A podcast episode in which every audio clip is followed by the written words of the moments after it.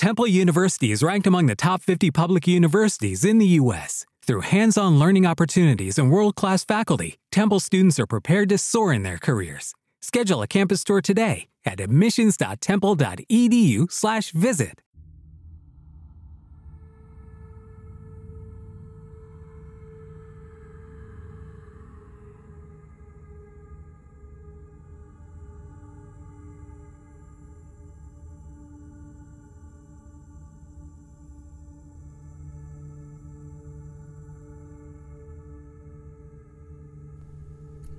was a small child, I suffered from night terrors.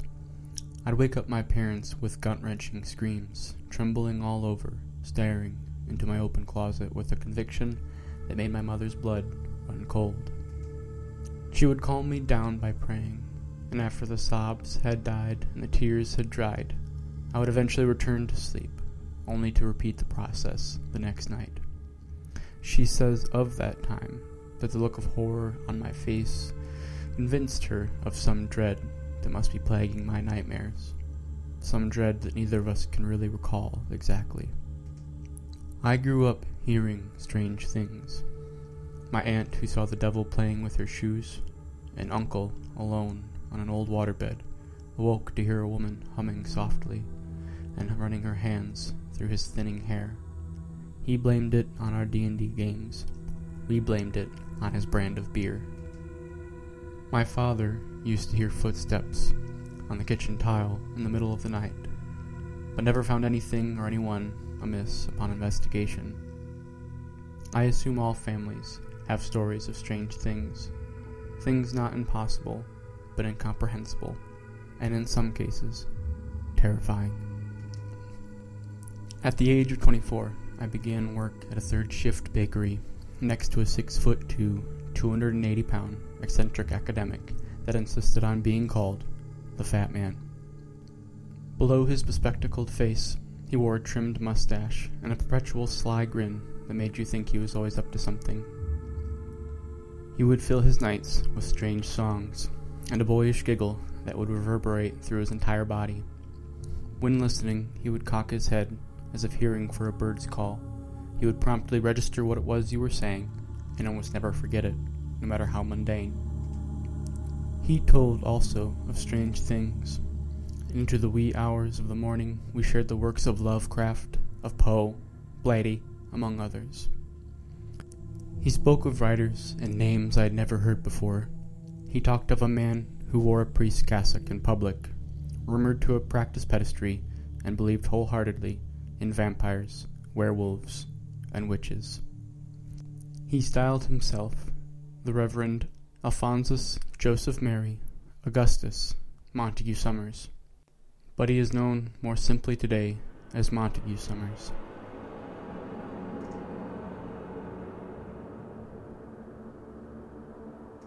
Montague Summers was born the youngest of seven children of a rich banker in Clifton, Bristol.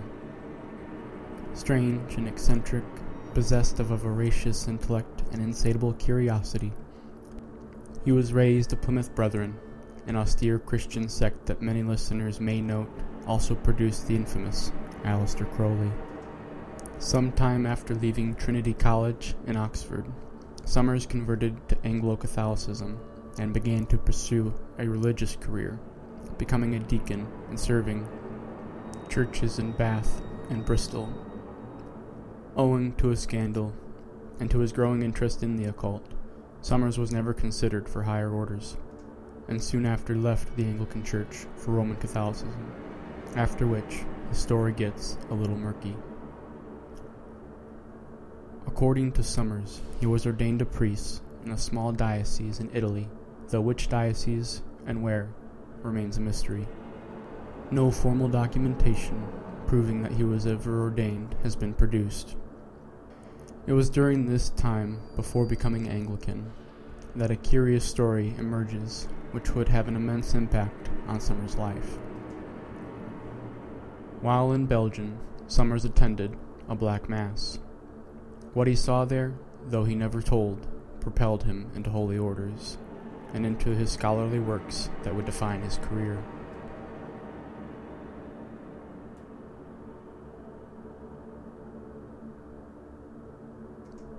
Dressing in a black cassock and a black shoveled hat which covered his long graying hair, with buckled shoes, he would often don a cape in the manner befitting a priest from a century before, and haunt the streets of Oxford with a silver topped cane, depicting Leda in the form of a swan being ravished by Zeus. Friends say he was often seen in the street with either a black dog or a young boy in tow, but neither both, indicating it was his familiar. Other times he could be seen leaving the British Museum reading room with a black portfolio with the legend vampires written in blood red upon it. He seemed a man plucked from a different age. His high pitched voice and perpetual smile did not seem to fit his rounded and morose face, which often hid his outrageous wit. His friends wondered out loud if he himself was in league with the devil, and if the reason he knew so much about the Black Mass was because he performed it. Characteristic of Summers, he did little to assuage their curiosity, and seemed to delight in the impropriety of the notion. Though he first gained notoriety for his work in the restoration of 17th century English drama, and later for his scholarly work on the Gothic novel, it was his publication in 1926 of the history of witchcraft and demonology, for which he is largely remembered today, followed shortly after by the Geography of Witchcraft in 1927. He would go on to translate the Malleus Maleficarum, or Witch Hammer, a 15th century text on hunting witches, as well as the discovery of witches by the infamous Witchfinder General, Matthew Hopkins. A subject long neglected by historians as an embarrassing side note of the Middle Ages Summers not only wrote prolifically about the historical cases of witchcraft, he wholeheartedly believed every word of it. A fact that soon became clear to his readers, which he was largely ridiculed for. He went on to write several other books about vampires, one about werewolves, and one about the physical phenomena of mysticism. His writings on the subject of vampires gives the modern reader a reliable insight into the mind of someone who truly and deeply believed in such terrible creatures. Say what the skeptic might, if Summers could not convince you of the existence of the preternatural, he could easily convince you of what it was like to believe, as our ancestors did, and some moderns do today, in the strange and the unexplainable.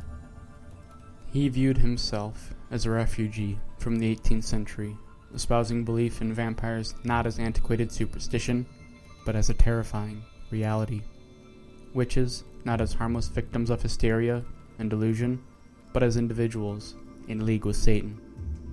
In many respects, Summers played the classic witch hunter to Aleister Crowley's public and often comical portrayal of the modern day witch. In a strange twist of history, Summers and Crowley would meet while both living in the town of Richmond and greatly admired each other, despite their radically different stands on the occult. His style of writing about the occult often calls back to an age that even then viewed the witch and the vampire with skepticism, the age of reason, which saw the vampire panic that drew the attention of writers like Voltaire. Summers took the view, often of his subjects, the witchfinder general, condemning the evil found around him and purifying the community with a cleansing fire, or that of the common peasant who told and dwelt with the strange things far from the halls of power in the small towns and villages of Europe, places where the dead rose to drink the blood of the living, where men turned into beasts and feasted on their neighbors' flesh, where witches preyed upon townsfolk, specters troubled their dreams, and black dogs covered their path. A world in which fairies lived in the trees and the hills and were to be feared and respected. The living nightmares historians often label as folklore and superstition were to these men and women a horrifying reality. Yet in this reality, Summers found a kind of poetic beauty to be searched after or even admired. Writing, he imagined and elaborated a medievalism for himself. He created a fresh world, a world which never was and never could have been, a domain which fancy built and fancy ruled. And in this land there will be mystery, because where there is mystery, beauty may always lie hid. There will be wonder, because wonder always lurks where there is the unknown. And it is this longing for beauty intermingled with wonder and mystery that will express itself, perhaps exquisitely and passionately, in the twilight moods of the romantic poets, perhaps a little crudely, and even a little vulgarly, in the tales of horror and blood. More important to his work than his views, however, was the primary documents Summers produced to back up his work, showing the movement of history from the small towns of England reverberating into the halls of power. He cites the trial, torture, and execution of Geillis Duncan in 1590. This trial caught the attention of King James I of Scotland, who took an interest out of personal preservation, believing that he would be a victim of assassination by witchcraft. He went so far as to personally interview one of the fellow women Duncan accused. What is of note, though, is not all of King James' suspicions were pure paranoia, as it was found that his cousin, Francis Stuart, had placed a curse on the king with the help of the devil himself. His curse and subsequent uprising would fail, and in the aftermath, King James of Scotland would become King James of England, and produce the King James Bible, as well as another little known book which Summers took great delight in Demonology. But for Summers, a man already ill fit for the 20th century, he seemed to disintegrate at the splitting of the atom. As the bombs rained down on Hiroshima and Nagasaki, and the Iron Curtain fell across Europe, Summers' countrymen and most of the old world he inhabited, horrified by the monstrosities of the modern age, and pummeled by the intellectual philosophy of the new religion, modernity, began to abandon the faith he held so dear. To him, faith like the monsters he espoused, was a real and tangible thing. It lurked, sometimes out of reach, often unseen, in the hearts of all men, in all ages. And for his fidelity to faith, he was largely abandoned and ignored. His final works reflect his intellectual decline, often reworking whole tracts of earlier masterpieces into new books under a different title. He was criticized for lack of discernment in his sources, taking little to no time to filter different accounts into his work. Today, he is often thought of, if remembered at all, as an eccentric academic with shaky clerical credentials.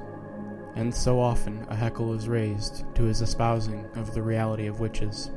However, if you were to open the history of witchcraft and demonology, we find this curious opening passage. In the following pages, I have endeavored to show the witch as she really was and evil liver, a social pest and parasite, a devotee of a lowly and obscene creed, an adept at poisoning, blackmail, and other creeping crimes, a member of a powerful secret organization inimical to the church and state, a blasphemer in word and deed, swaying the villagers by terror and superstition, a charlatan and a quack sometimes, a bawd and abortionist, the dark counselor of lewd court ladies and adulterous gallants, a minister device and inconceivable corruption, battening upon the filth and the foulest passions of the age.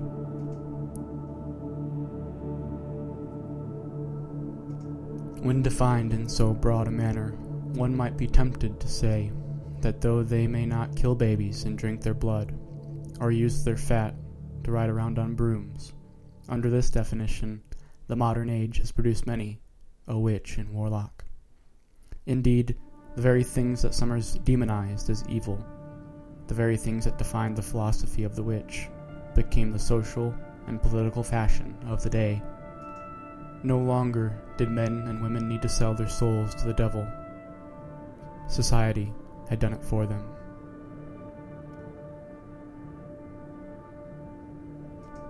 Montague Summers died August 10, 1948, at his home in Richmond at the age of 68.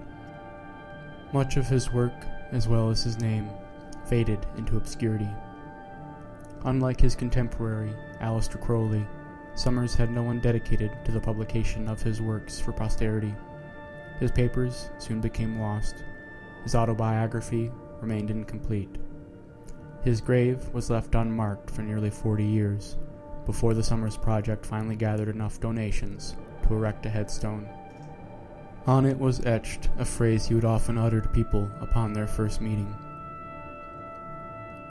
Tell me strange things.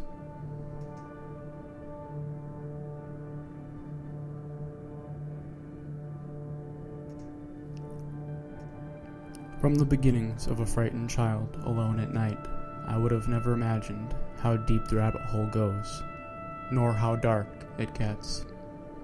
The fat man's pernicious grin no longer lightens up my nights at the old bakery. His eccentric songs no longer fill the air around me. The strange stories once told by relatives and friends, said in half whispers on nights when the moon dared not shine, have now become mine own. Nowadays, when that dark spectre sallies forth from my blackened closet, I can no longer call to my mother, who would not come running any more anyway, neither to my wife, who would likely have me institutionalized. I call out to the only mother who might still listen, as Summers must have Mary, full of grace. A prayer half remembered, in the hopes that divine grace may save me from what science cannot. My name is Matthew William Motzinger, and this is Devilry. I've spent the better part of the last decade studying the strange things that go bump in the night. From psychology to occult studies, FBI reports, history, folklore, and superstition.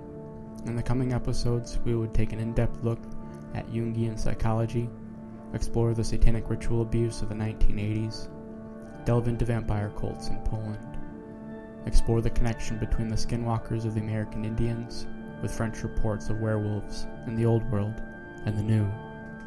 The well of exploration is endless, the subject matter daunting. My aim to follow in the footsteps of the legendary Reverend, albeit with a different platform, to shine a light on the monsters around us, among us, and in us.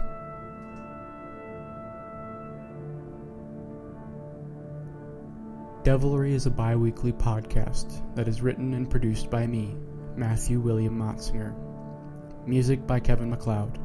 Photos by Jordan Connor and Ian Espinosa. If you enjoy listening to Devilry and would like to support us, please subscribe and rate the show on iTunes. If you'd like to make a donation, you can go to devilrypodcast.com forward slash support. Support of any kind is greatly appreciated. And as always, thank you for listening.